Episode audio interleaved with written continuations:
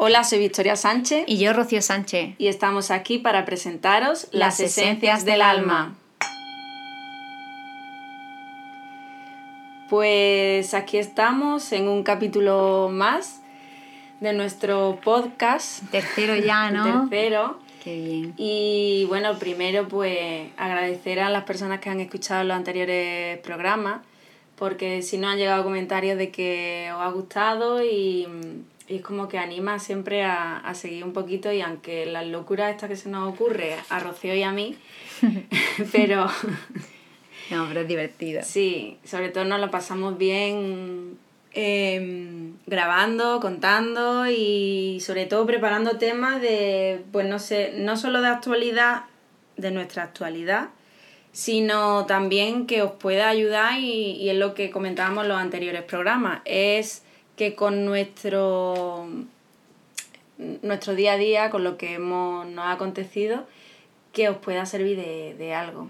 Sí, es la, sensación de, oye, esto que aprendo o que veo a alguien, que nos pasa a nosotros que veamos a alguien, ¿cómo puedo yo, si se lo transmito, a lo mejor te llega, ¿sabes? Y la idea es, te muestro un montón de herramientas, de situaciones, y si te llega algo, pues agradecidísima de, poder aportar, ¿no? Sí, sobre todo porque muchas veces parece el dicho este de mal, mal de mucho, consuelo de, de tonto, que nunca me ha gustado ese dicho, pero por lo de tontos. De hecho, creo que el, el refrán no, no, era así antiguamente. Ay, ya me pilla. el refrán español no lo controlo. Soy muy refranera y como siempre he cambiado todos los refranes, llegó un momento que los buscaba y buscaba el origen, sí. Ah, mira, pues un día podemos hacer un, bueno, ponernos en comentarios si queréis sí, sí. capítulo de refranero español. Y de hecho, yo todos los refranes los cambio porque creo que los el refranero español es muy gore. Entonces, es como muy mm. negativo, como muy malo, como todo... Y yo, por ejemplo... Eh, Con mal augurio, ¿no? Todo para anunciarte algo malo. Yo, por ejemplo, el de que merezca la pena. Y yo digo, yo es que no quiero que nada merezca un sufrimiento. Que, verdad, que tiene que merecer un sufrimiento. Entonces yo ya lo cambié y dije que merezca la alegría. Yo cuando hago algo que me merezca la alegría. Pero bueno, nos desviamos y un día podemos grabar un programa de refranero español y, y modificarlo.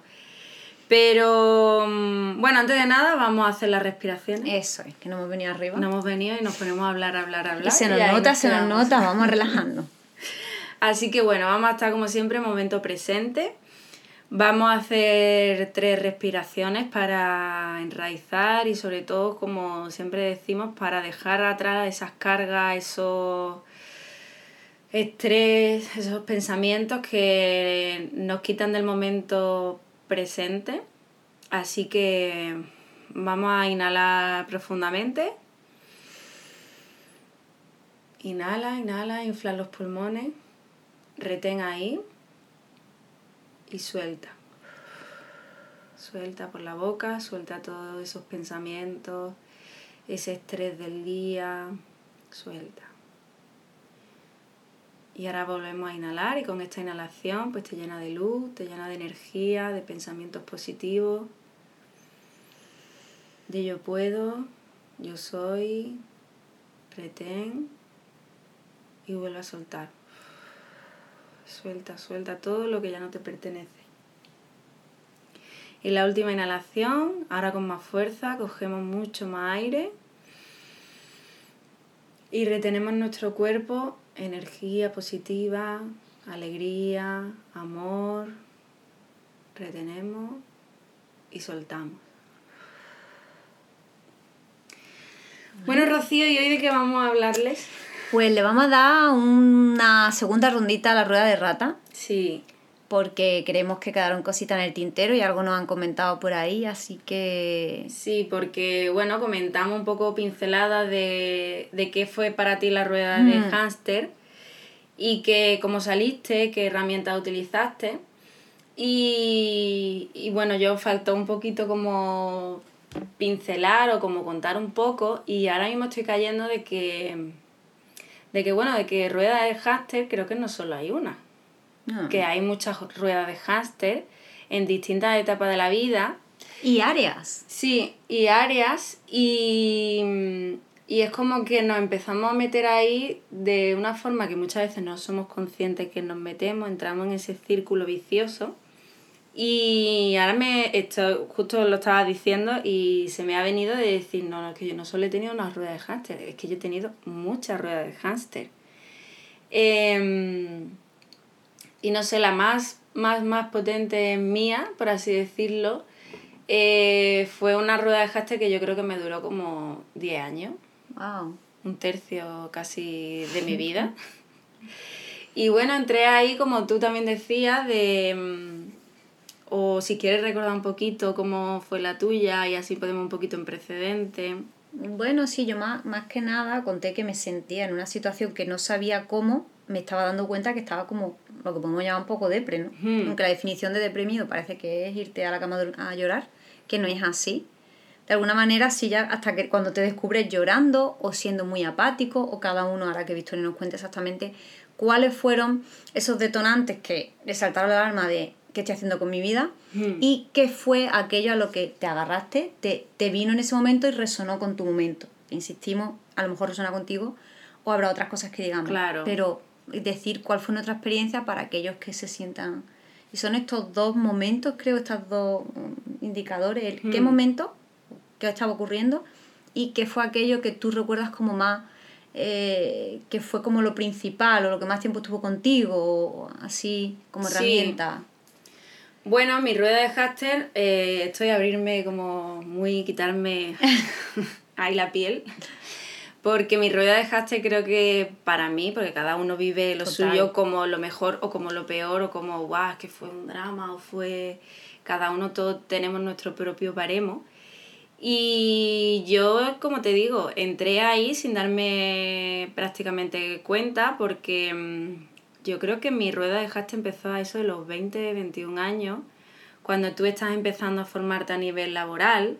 Claro. Yo, me estaba, yo estaba empezando, porque yo empecé a trabajar muy jovencita, con 17, y entonces yo estaba ahí en mi rueda de, pues tú sabes, Ya te estás haciendo mayor. ya me estoy haciendo mayor. mayor, yo quiero tener trabajo, crecer, crecer, cre- crecer, y ahí me metí. Hacer cosas de mayores, ¿no? Exacto, y ahí me metí yo en tener el mejor trabajo, el de mi trabajo ser la mejor y ahí empecé yo a entrar y voy a intentar estar en empresas con, con nombres importantes y de hecho he trabajado en muchas empresas con nombres muy importantes, entonces mi rueda de hámster tuvo éxito en, en ese ámbito.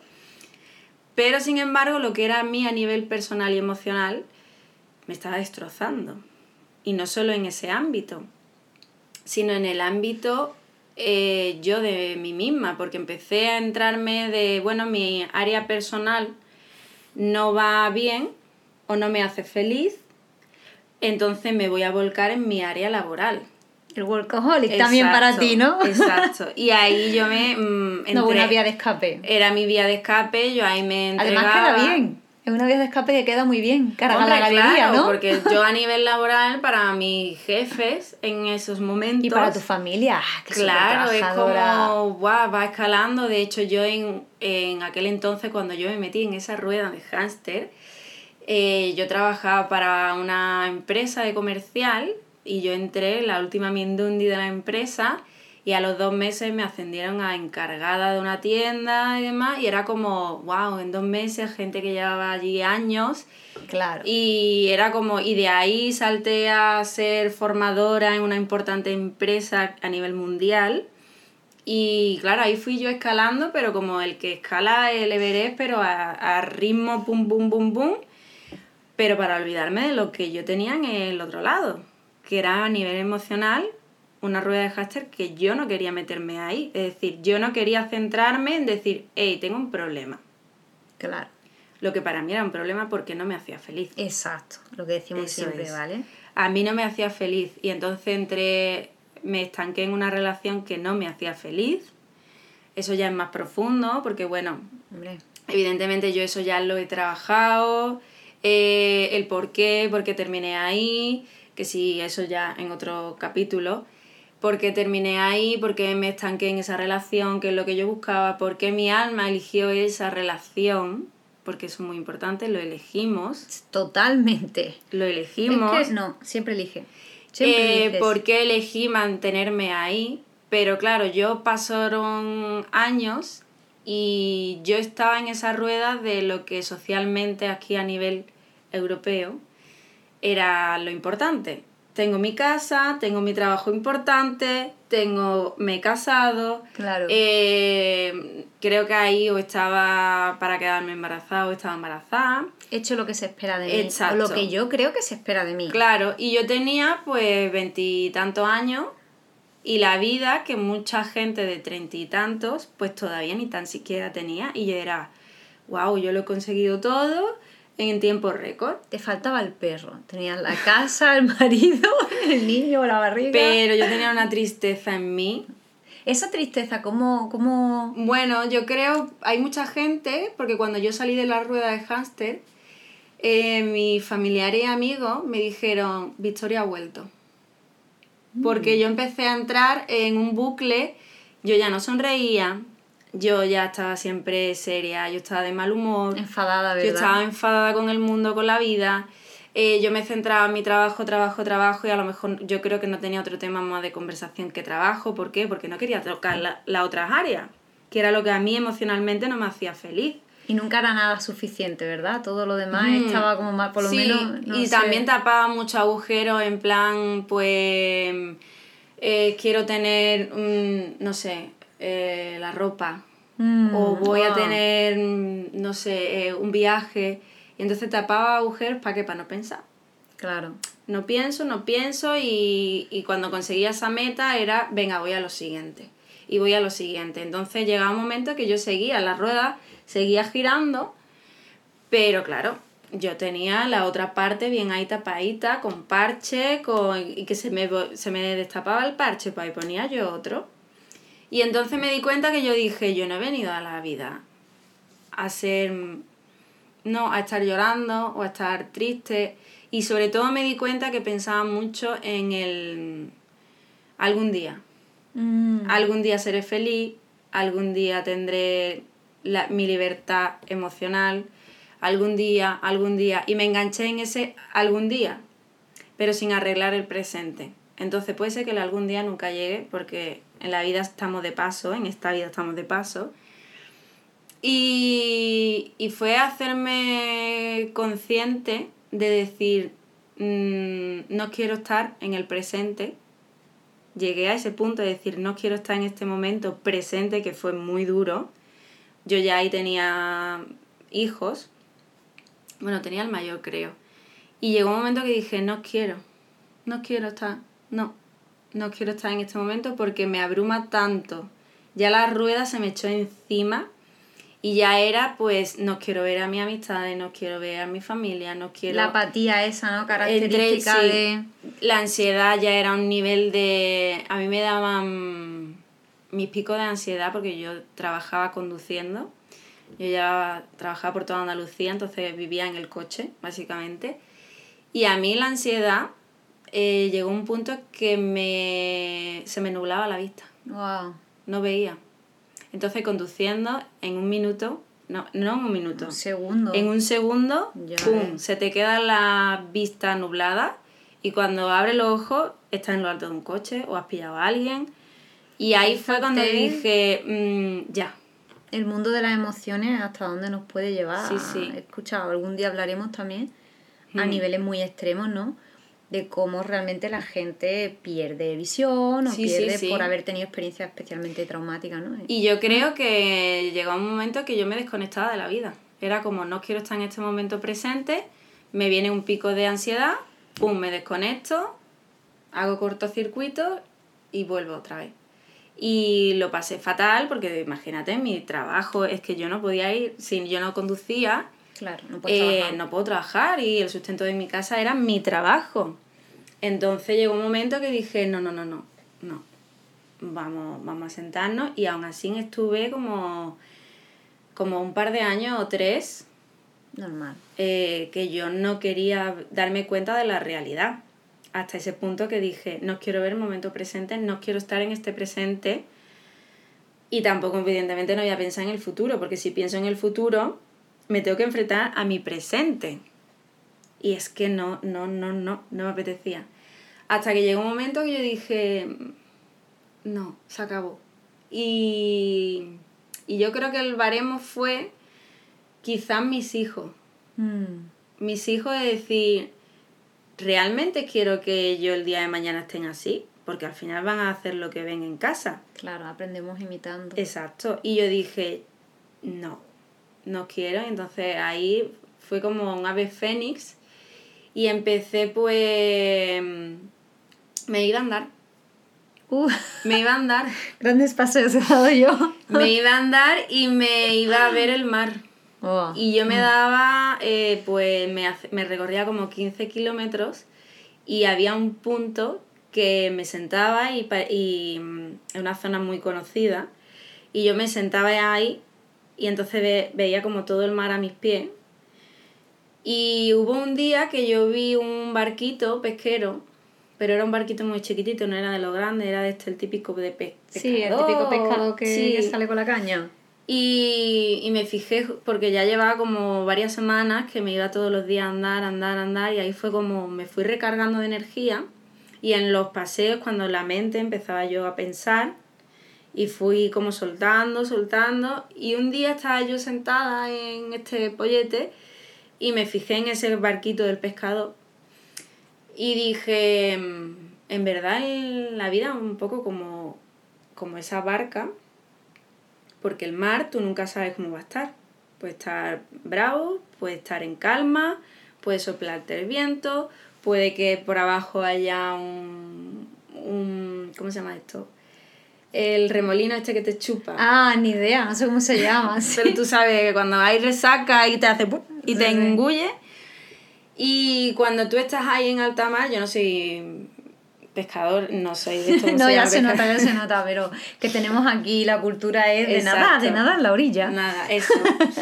Pero me quedé y dije, es que cuando tú estás ahí navegando, porque somos esos, estamos ahí con nuestra barquita, eh, con una pobre, una pobre de esta, una, ¿cómo Una se llama? velita, un Una ve- remo, ¿no? Una vela y un remo y te dicen, toma, estas son tus herramientas para transitar la vida. Y ahora te llega una ola, pum, te llega la otra, pum. Y al final es como irte adecuando y si en ese momento te viene una ráfaga de viento y te vienen olas, no, no te hinche de remar porque te vas a cansar. Claro. Es como, bueno, vamos a esperar que llegue, que pase la tormenta. Mm. Voy a estar yo en calma y al final es, es como eso la vida. Párate. Párate, vendrán problemas, vendrán cosas, párate, no estés luchando contra viento y marea ahí, ahí, porque al final vas a estar cansada y cuando estés cansada vas a estar reventada, mm, va a decir, ¿y qué he hecho? Porque es que en verdad, si yo me hubiese parado a pensar de que suelta el remo, déjate llevar, que al final el viento te va a llevar a la orilla y si no te lleva a la orilla, te llevará a alta mar, pero cuando todo esté en calma, ponte a remar, ahora sí, pero hazlo con perspectiva. Exacto. La perspectiva, el no pararnos, lo que venimos diciendo todo este tiempo. Hmm. Sentarte y pararte te puede dar una perspectiva, una solución que ni te Claro. planteas. Y cuando tenemos, estamos mal y tenemos problemas, tendemos a, a sobrepensar, a sobreactuar, cuando lo más inteligente es pararse, ¿no? Sí, y esa fue mi forma de meditar. Irme a andar. En eso ha estado la meditación como... Esto lo hemos Sí. estado hablando hoy, de hecho. eh, Y de hecho en la también dijimos en el último capítulo, creo que fue, que dijimos lo que es para nosotras meditar. Porque creo que se ha como malinterpretado lo que es la meditación, a nuestro entender siempre. Es, eh, que quede... Sí, sí, claro. Estas son opiniones, ¿no? Y experiencias. Sí, porque bueno, yo me dedico mucho al tema de esto, bueno, nos dedicamos porque somos co- cofundadora de Método Alquimia y hacemos retiros y, y talleres y demás, y en, y en muchos talleres hacemos parte de meditación. Y yo al principio cuando, bueno, al principio siempre me, me viene gente y me dice, es que yo no sé meditar. Y yo le digo, pero es que meditar, es que yo no sé poner la mente en blanco. Y digo, es que meditar no es sentarte como un gurú a estar ahí 40 horas sentada en flor de loto, posición flor de loto, ¿no? Es te que- adelanto que te duele todo el cuerpo, si no estás acostumbrado. Es que meditar, puedes meditar limpiando los cristales, eh, yéndote a andar, eh, está tomando el sol, eh, dibujando, haciendo lo que más te guste, eso es meditar. Porque meditar es lo que tú en- es- entras en estado de calma De presencia. De presencia y no es nunca dejar la mente en blanco. Que podría ser. Que podría ser Pero maravilloso. más que, sí, que ya lo hablaremos en otro, Mm. concretamente eso es mindfulness, ¿no? Lo que llama Sí. la atención plena. Y hay mindfulness de todo tipo. Mindfulness caminando, mindfulness cocinando Claro. y meditando también. Te puedes Mm. sentar a ponerte flor de loto, pero la idea es, viene un pensamiento y lo observo. Exacto. Eso observo lo que estoy haciendo y lo hago con conciencia. Sin, sin juzgar. Exacto. Porque eso es lo más importante, no juzgar ese pensamiento. Claro, y cuando estás en estado de tanta ansiedad, estrés, como en este caso, ese momento que tú estás contando nuestro, tu meditación tiene que ser como yo hacía, andaba, andaba, pero a una velocidad, lo mío era, Sí, sí, sí. eran, pero ¿dónde vas? Sí, sí, Pero- yo me... Y andas porque es que si corres te mueres de, de, de- Claro. porque no puedes correr No. como va tu cuerpo. Y esa es tu meditación. Entonces, eso fue y ese momento ya de que a lo mejor de, de andar tan rápido te sentaste ya y tu cuerpo, también Claro. la parte física te calmó un poco la mente, seguro, ese momento. Y esa fue tu pequeña meditación y así empezaste. Y, y eso es lo que te, te hizo pararte a pensar Sí. exactamente, ¿no? Esto me que hizo cuentas, verlo ¿qué todo de haciendo? perspectiva. Es lo que he dicho antes de la barca. Mm. Me hizo pararme porque iba, como tú dices, yo iba que me iba a comer el mundo. Yo, yo creo que si me he cruzado con mucha gente por cuando yo iba a andar, diría, mira, iba Espiri González.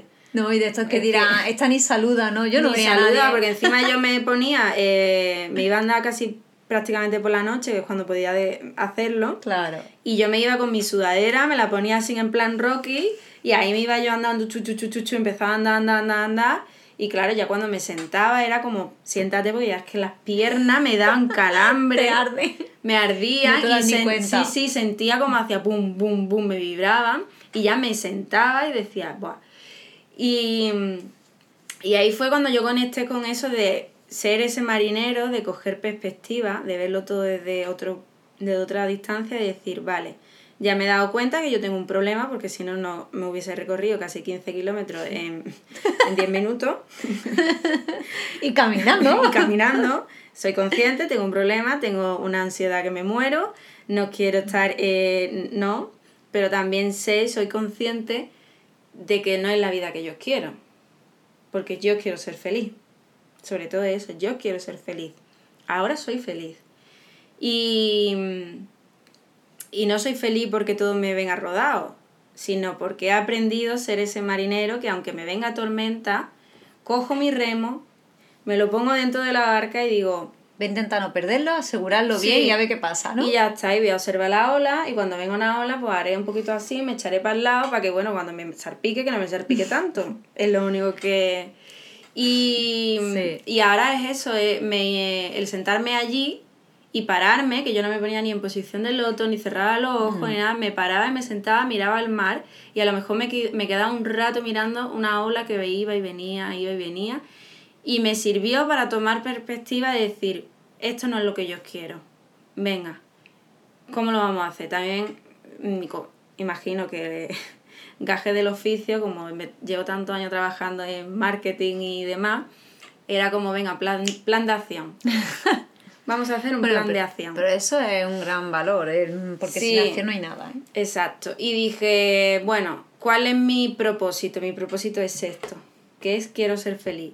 Y para mí ser feliz, ¿qué es lo que, qué es lo que a mí me hace feliz? Pues yo quiero ser feliz con esto, esto, esto y esto. Vale, y para conseguir esto, ¿qué tengo que hacer? ¿Qué movimiento tengo que generar? Porque evidentemente eh, toda acción requiere un movimiento.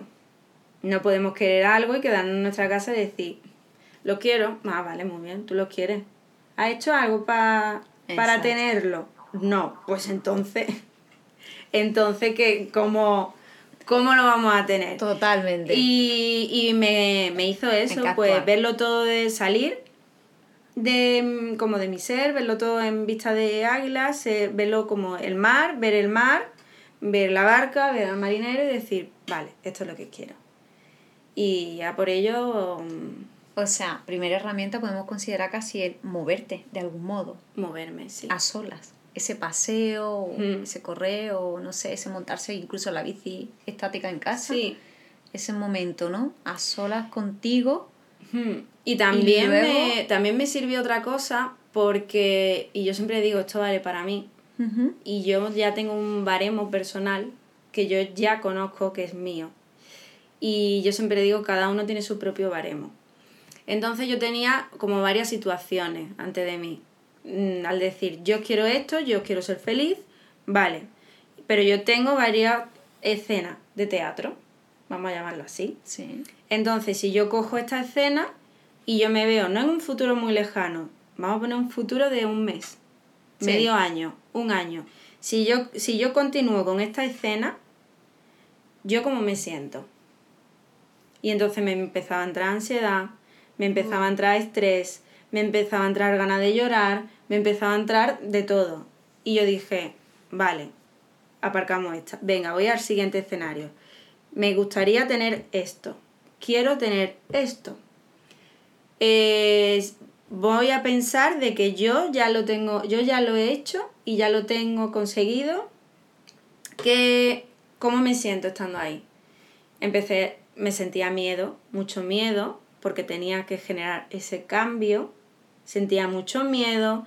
eh, me entraba estrés, pero no era ansiedad, era estrés. Por la Mm. incertidumbre de saber cómo lo voy a hacer, que, va, que al final todo se resume en miedo. Sí, la ansiedad es miedo también. Pero detrás de ese miedo había calma, había felicidad, había, mm, eh, había una nueva vida. Yo veía como ¡buah! amplitud. Y, y detrás de eso es como se abre un abanico de inmensas posibilidades. Después, depende de, la, depende de la cosa, puede haber más escenarios, evidentemente. Y yo dije, me voy a quedar con lo que a mí me da calma. Después, claro, evidentemente me tuve que enfrentar a esos miedos. Porque, Hombre, para llegar a la calma. claro, pero también he, he descubierto que la mayoría de esos miedos son más grandes en nuestra cabeza que lo que realmente son. Es decir, yo me tuve que enfrentar a mucho, porque me tuve que enfrentar sobre todo primero a mí misma, porque los miedos eran míos. Reconocer que te has equivocado, entre comillas, de Mm, anda, me he metido en una vida que no es la que quiero y ahora, como le digo a todo el mundo, Que que, no era esto. esto, qué clase de persona Claro. soy, cuánto daño voy a hacer, claro, eh, qué, qué clase de persona soy, ¿no? sí, sí. Es contra ti misma. O hay que ver que la gente va a dejar de hablarme, o me va a decir, o... Voy a hacer Sí, daño. pero Mm. bueno, elegí el baremo del miedo y la felicidad. Y al final, como te digo, los miedos eh, al final fueron. La realidad fue más pequeñita En tu cabeza. que en mi cabeza. Entonces, ya cuando yo tengo varias situaciones de decir esto no los quiero, me pongo en varios escenarios. Hago eso, me, o me voy a andar, o si no puedo irme a andar, me siento y digo, venga, Victoria, ¿cómo te sientes ahora? Pues me siento así. Yo muchas veces hablo como un diálogo conmigo misma. Es como. Y muchas veces también ayuda a ponerte frente al espejo Sí. y mirarte a los ojos. Porque cuando tú tienes a una persona y le tienes algo importante que decir, ¿qué haces? Le mira a los ojos. Es que tú también eres importante para ti misma. Eh, no te vas a mirar tú a ti misma a los ojos. A mí eso siempre me ha costado. O sea, yo si me miro al espejo e intento, no me reconozco. Es como si la persona... Mm. Es que no... Mm, Yo he tardado años ¿eh? en reconocerme. es verdad que también, no sé, ahora, bueno, a lo mejor la gente más joven, que es muy... bueno, de mi edad también, pero si te gustan las redes sociales y eres muy selfie, de retoque, te gusta retocar fotillos y hacer Mm. cosas... Que no lo, que lo veo bien, que te gustan esas cosas, pues es verdad, pues que pruebas con tu propia imagen y tal. Pero cuando ni siquiera eres así, Mm. o no tienes esos hobbies, pues mm, mm, te ves que, que, que yo es como esa en mi cara, ¿sabes? Ya. Y me cuesta, y me cuesta hablar. Yo ese, ves tú esa parte, me la han comentado, como no, mírate, y yo cuando miro, que no sé, no sé quién hay, vamos, es que no, es como, esa cara tengo, es como... Pues es importante No sé, y sobre todo todavía. eso, mirarse al espejo, mirarse a los ojos y preguntarle, ¿tú qué quieres? ¿Tú qué necesitas? ¿Tú cómo estás? Porque eso es- no solemos preguntárnoslo. ¿Tú cómo estás, Rocío? Pero Rocío a Rocío sí, misma. sí, sí. Y yo a mí misma digo, Victoria, ¿tú cómo estás? Pues mira, Victoria, me pasa esto. Estoy así. Vale. ¿Quieres cambiarlo? Porque a lo mejor no quiero cambiarlo. Pues sí, no. Y entonces ya me pongo los diferentes escenarios y me visualizo. Yo soy muy de presente. Yo no soy. A mí, cuando a lo mejor me dicen, vamos a quedar la semana que viene, te digo, uy, yo no sé lo que voy a hacer mañana.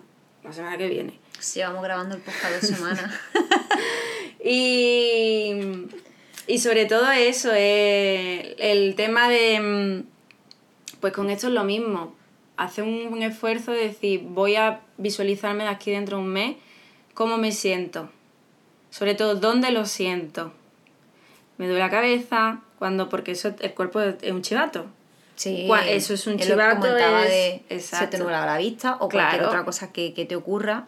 Cuando ya hay algo físico, Exacto. préstale atención, pero O no para ir y tomarte un ibuprofeno. No, no, no, no, no. ¿Qué te, te tomas el duele? ibuprofeno si es que tienes que seguir, pero luego busca ese ratito para ver qué estaba ocurriendo, qué estabas pensando, qué situaciones se estaban dando a tu alrededor, que luego hablaremos de, en otra, de las personas altamente sensibles que lo hemos comentado. Sí, Este tipo de personas a veces es una tontería entrecomillada, ¿no? Es un Ujú. olor muy fuerte o es un ruido muy fuerte y a lo mejor eso le ha recordado algo y no sabe por qué está como enfadada o está, pues eso. ¿Qué, ¿qué es lo que ha ocurrido para que yo ahora me duele la cabeza? Que sí, que a lo mejor es que estás en mitad del trabajo, tienes que echar mediodía, te sacas el Claro. ibuprofeno y ni para Pero cuando es un Pero día y recuérdate, otro, apúntate en mm. la agendita, hey, me dio la cabeza en este momento y o se me repite o escucha tu cuerpo. Es que cuando hay un día y otro y otro y Exacto. otro, y tú dices, ya no es casual. Ya es. Y bueno, yo, para ir resumiendo y para ir cerrando, esa fue una de mis ruedas de hámster. Eh, después vino otra. Bueno, igual se nos siguen sucediendo, ¿no? No sé sí, hasta qué punto. pero yo creo que esa es un poco la vida. Eh, son experiencias de las que hay que aprender. Claro, Porque al final que hemos venido a ser felices y a disfrutar, pero también hemos venido a trabajar. Entonces, pero no a trabajar como trabajo de Sí, costoso, sino de, de aprender. Exacto. Hemos Al venido a aprender, crecimiento, ¿no? exacto. Sería más bien. Sí. Que, eh, eh, a ver si por sintetizar un poco y por... A ver si te he entendido bien porque me parece muy interesante. O sea, tú a través de...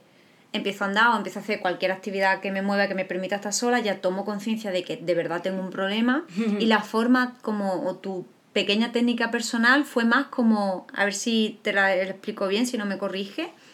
Oye, yo me siento pongo sobre la mesa la situación que tengo hoy, qué está ocurriendo y si siguiese así el mes que viene, cómo me sentiría. Sí. Y luego ponía situación ideal y si siguiese así el mes que viene, cómo me sentiría. Si yo lo cambiase, ¿cómo me Exacto, sentiría? y si pasase a esa situación, cómo me sentiría. Y ese chivato de cómo me sentiría en esta situación futura era el que te daba, vaya- iba dando fuerza, me imagino, ¿no? Sí. Para tomar acción ¿no? en este maravilloso plan de acción de directora de marketing. Sobre todo eso de decir, bueno, si yo continúo con la parte que no quiero continuar, por lo menos soy consciente de que este es que hay un problema. claro. Pero por lo menos soy consciente, no sigo ahí en mi rueda Es muy de no importante. sé lo que está pasando, no sé lo que está pasando, no, sé lo que está pasando. Lo acepto. Eh, lo acepto. Esto no lo es no, no tengo la vida que me gustaría tener. No estoy rodeada de las personas con las que me gustaría estar rodeada, pero no estoy haciendo nada para cambiarlo. Y no pasa Y no nada. pasa Me, nada. no me doy con un látigo, No, ¿vale? porque de- Importante a todo aquel que se sienta así. Exacto. Y La, pero la por lo menos conciencia es lo primero. Exacto, pero por toma lo menos soy no consciente. Pero muchas veces tengo una ansiedad, se me está nublando la vista, eh, no tengo ganas de comer, se me está cayendo el pelo Mm, a, puñao, man- a manojos, porque a mí se me caía el pelo a manojos. Eh, eh, encima perdí como 15 kilos en ese mes porque era de ansiedad de no sé qué me está pasando, no quiero esto, no sé.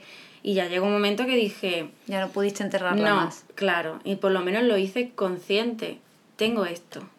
Y podría haber seguido ahí el tiempo que hubiese seguido, pero decidí que no. Decidí que iba a enfrentar mi miedo y que, bueno, y ya te digo que una vez que enfrentas el miedo más gordo de tu vida, ya lo demás coge carrerilla. Ya esto es carretera y manta, ya no hay quien te pare. Aquí, aquí hay, hay aquí otro podcast. Sí. ¿Cómo arrancar? Eso lo vamos a dejar para el próximo. Sí, sí.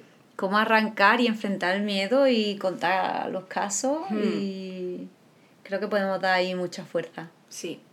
Y sobre todo lo que yo creo que lo dijimos también en el anterior capítulo, que se puede.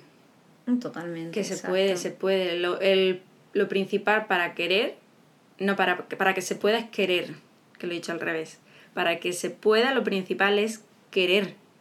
Ese movimiento de sí, lo quiero, es como un efecto mariposa que hace que todo tu alrededor, cuando tú lo vibras en tu cuerpo y en tu ser, que tú dices, sí, no sabes cómo, pero empieza todo a hacerte pum, pum, pum, pum, y se te va colocando.